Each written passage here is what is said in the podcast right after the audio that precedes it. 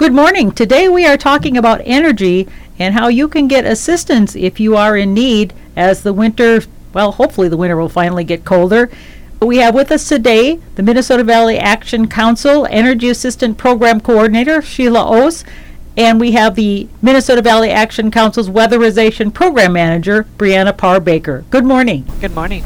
Good morning. I'd like to, maybe Sheila, you can talk with us first and talk about what the Energy Assistance Program is and what it does. Sure. So the Energy Assistance Program is an income-based program that that helps with your gas and electric bills. So we pay a portion of the energy bills, not the whole thing. And it, um, like I said, it's an energy program. So we're going to send seventy percent of the grant to your gas company, and thirty percent is going to go to the electric company because you need the electric to run your furnace. So we do have income eligible guidelines, but first of all, you, you need an application. If you were on the program last year, you're going to get a pre-printed application. We can email you an application. Uh, you can go to our website and print one, or there is now a new feature this year, is the online application. Now, do a lot of people take advantage of this? Are a lot of people eligible? Are there more than ever that are taking needing this service? Yes to most of your questions. So, as you know, Karen, we serve the nine counties surrounding uh, Mankato. So we serve all the way down to Fairmont and Bluewater, up to Le Sueur and Gaylord, New Ulm and Waseca, and all the area in between. So last year we served about seven thousand households with our program, and that has gone up every year since COVID. We were serving around forty-five hundred to five thousand households about the start of COVID, and now we're up to about seven thousand. So we are seeing a need, and we're seeing very high energy costs. Have the energy costs gone up? Is that why the, the prices are, are higher, or is it just more people are on the programs? I really think it's just inflation in general. It's okay. Not just things have become more expensive. And Brianna, you are with the weatherization program at Minnesota Valley Action Council. What is that all about? Sure. So when when a family qualifies for energy assistance, you know, which is the program Sheila was just talking about, so sometimes in addition to energy assistance helping that family pay their energy bills, sometimes the weatherization program can go into that house and do some work to make that house more energy efficient and lower their bills long term.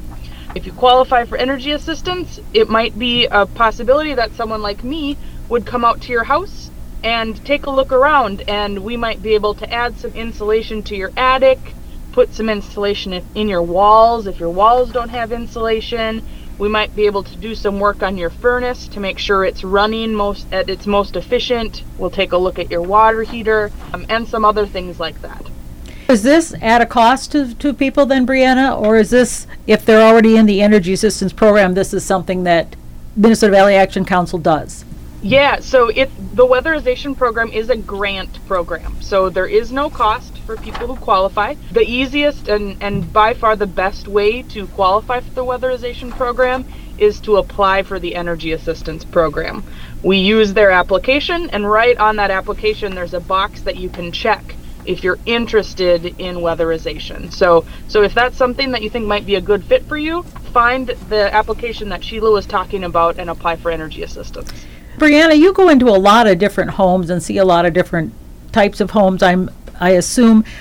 Are there any common things that you see that as, is a need in terms of people needing to be more energy efficient w- with weatherization? Like, what is the most common thing you see that is most helpful so other people listening can say, oh, maybe I should check that too?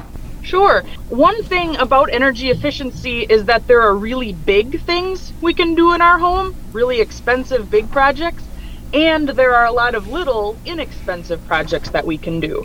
So, you know, if, if you find yourself thinking a big project might be a possibility for you, some things that might really be good to look at are how much insulation you have in your attic or the walls, or maybe replacing your furnace with a high efficiency furnace. You know, those are all great projects to do. One thing I would say about the furnace in particular, if you do find yourself in the situation that you need to replace your furnace, it is worthwhile to go with the most energy efficient option that you have. You know, it might cost you a little bit more up front, but that is the way to go. Especially now, there are some great incentives available through the Inflation Reduction Act for high efficiency appliances, um, including heat pumps and things like that.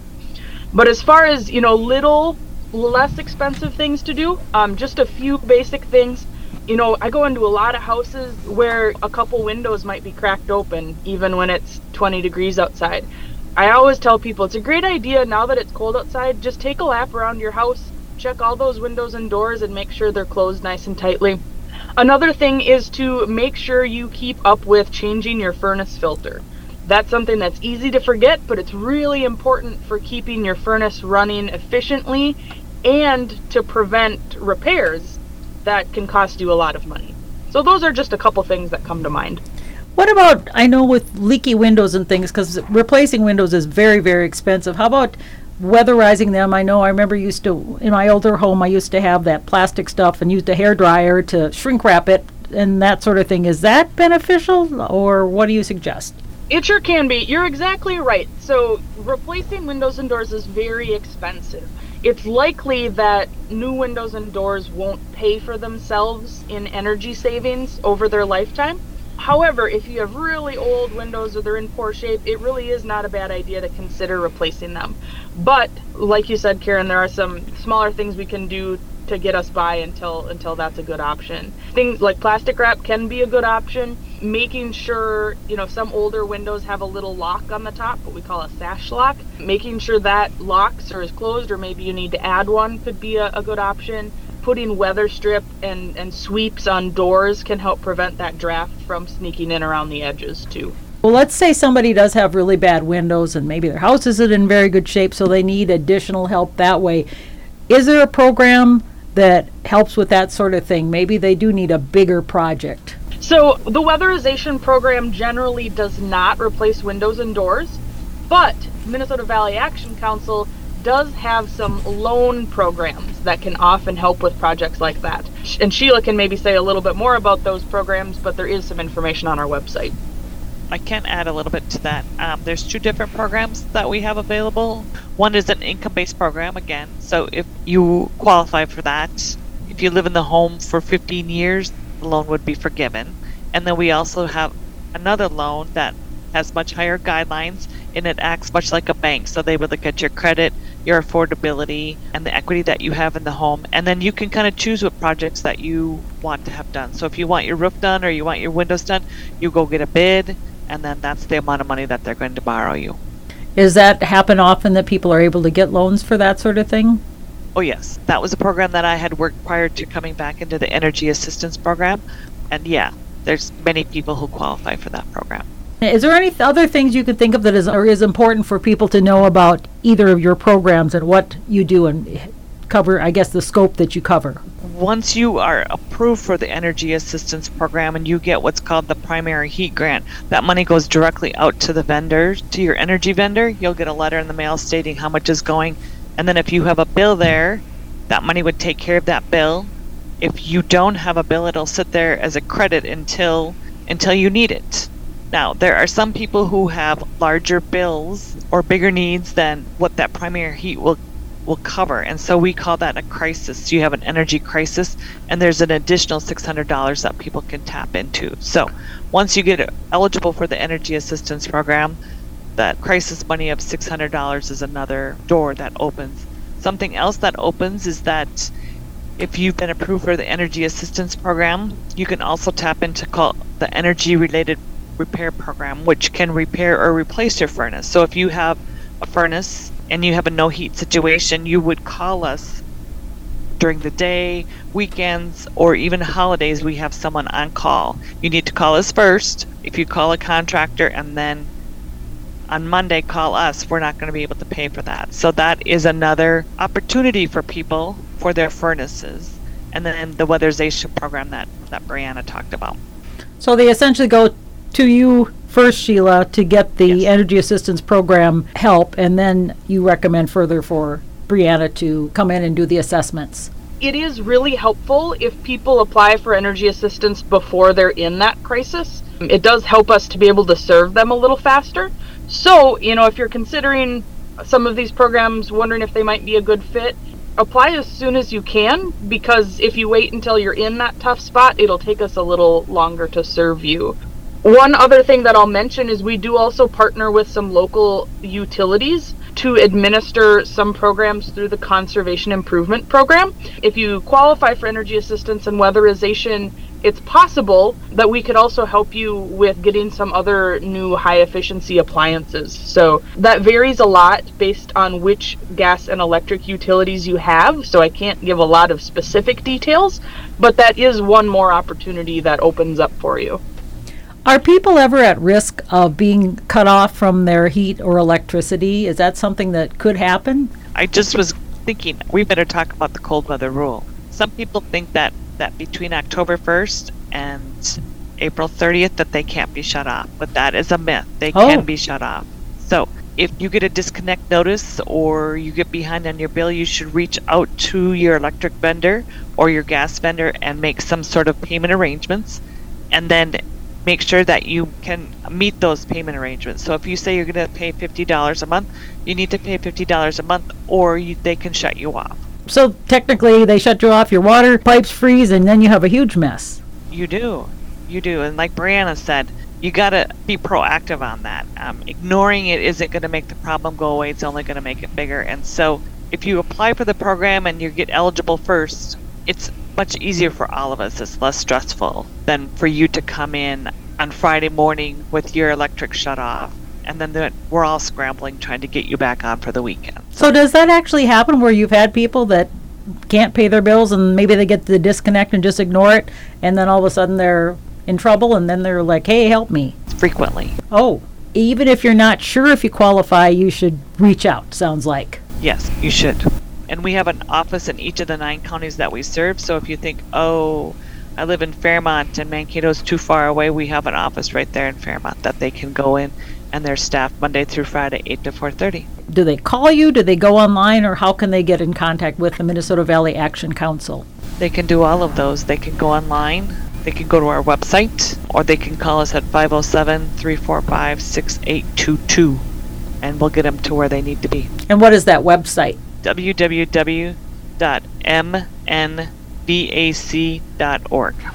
Are you only covering these nine counties? Other is the other parts of the states have uh, similar programs covering them, or what happens there? Yes, there's twenty-six agencies similar to Minnesota Valley Action Council throughout the state of Minnesota, and so all the counties in Minnesota are covered by this program. So if you don't live in the nine counties that we serve, there will be one in your area. You just you could Google Energy Assistance Program, and that'll pull up who serves you in your area. Brianna, anything else from you in terms of ideas that we should be prepared for for winter, since it's right around the corner? Sure. And then I also have one other thing that I could say about if there are any like electricians or plumbers or anything who are interested in working for us, that we're always looking for stuff like that. The weatherization program uses local contractors to do a lot of our work.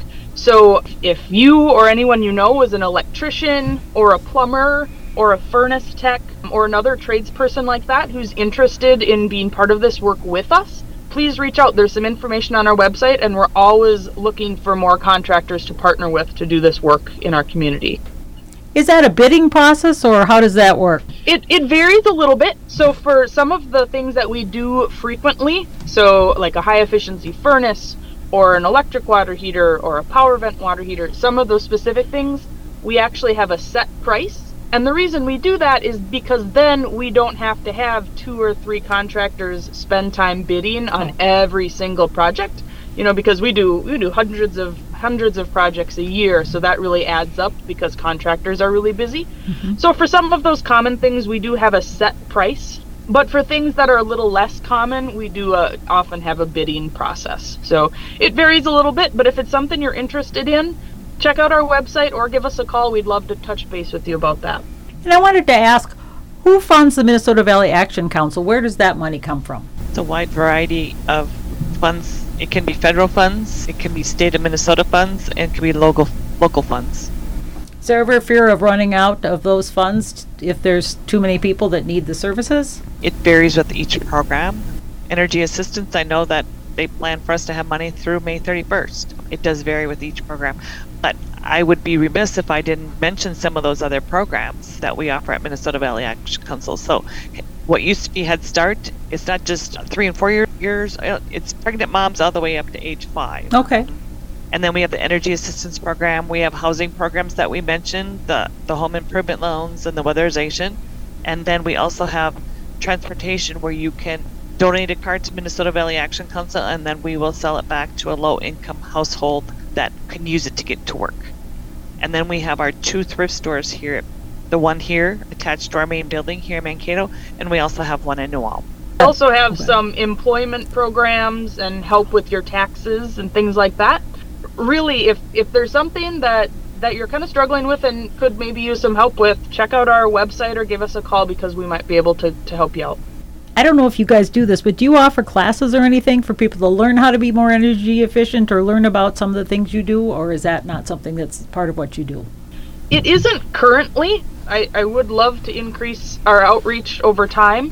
One thing that we are working on is offering energy audits to people who don't qualify for our programs. Oh. That is kind of a project that's in the works. I will mention, if you have Excel Energy or CenterPoint Energy, you can get an energy audit through them, through the Home Energy Squad.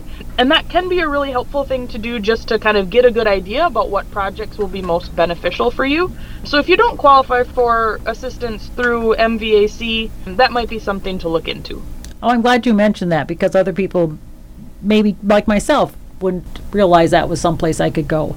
Well, I will just mention that if you are going to do an energy efficiency project in the next few years, check out resources on the Inflation Reduction Act, because there are a variety of tax credits and rebates available for projects, anything from installing a heat pump to adding insulation to your attic to upgrading your electrical. So if you have one of those projects in mind, take a look at that because it might really help you out with the cost. Does that go for anybody or is it just for people on energy assistance? Those go for everybody. They actually are higher for people with lower incomes, but there are credits and rebates available for everyone. And you mentioned the heat pump. Are you recommending people go toward that now, Brianna? Because I've been learning more and more about those than the regular furnaces, which some of us have going on. They're twenty-five years old or older, and talking about whether or not we should replace that with the similar what we have, like gas or oil, versus these new heat pumps. Yeah, heat pumps are great. One thing about heat pumps is because it gets so cold in Minnesota, heat pump technology is not quite there yet for us to fully replace our furnaces with heat pumps. You do still need some backup heat for those really cold days. But what I do recommend for people is if you have air conditioning, if you have a central air conditioner, when it's time to replace that central air conditioner, absolutely strongly consider replacing that with a heat pump, because the heat pump will cover all your air conditioning needs much more efficiently than an air conditioner. And it'll help with those heating seasons. So we can't quite fully replace our furnaces with heat pumps yet in Minnesota, but we can replace our air conditioners. So if you have to replace your air conditioner, really, really consider a heat pump. Good advice. I appreciate you mentioning that. Well, thank you both. I appreciate your time. We have been talking with Sheila Ous and Brianna Parr-Baker, both with the Minnesota Valley Action Council, the Energy Assistance Program, and the Weatherization Program. And one more time, where do they go to find the information on the web? What's the address and what is the phone number they can contact you at? Our phone number is five oh seven, three four five, six eight two two and our web address is w w w dot m n v a c dot org. Thank you so much for your time.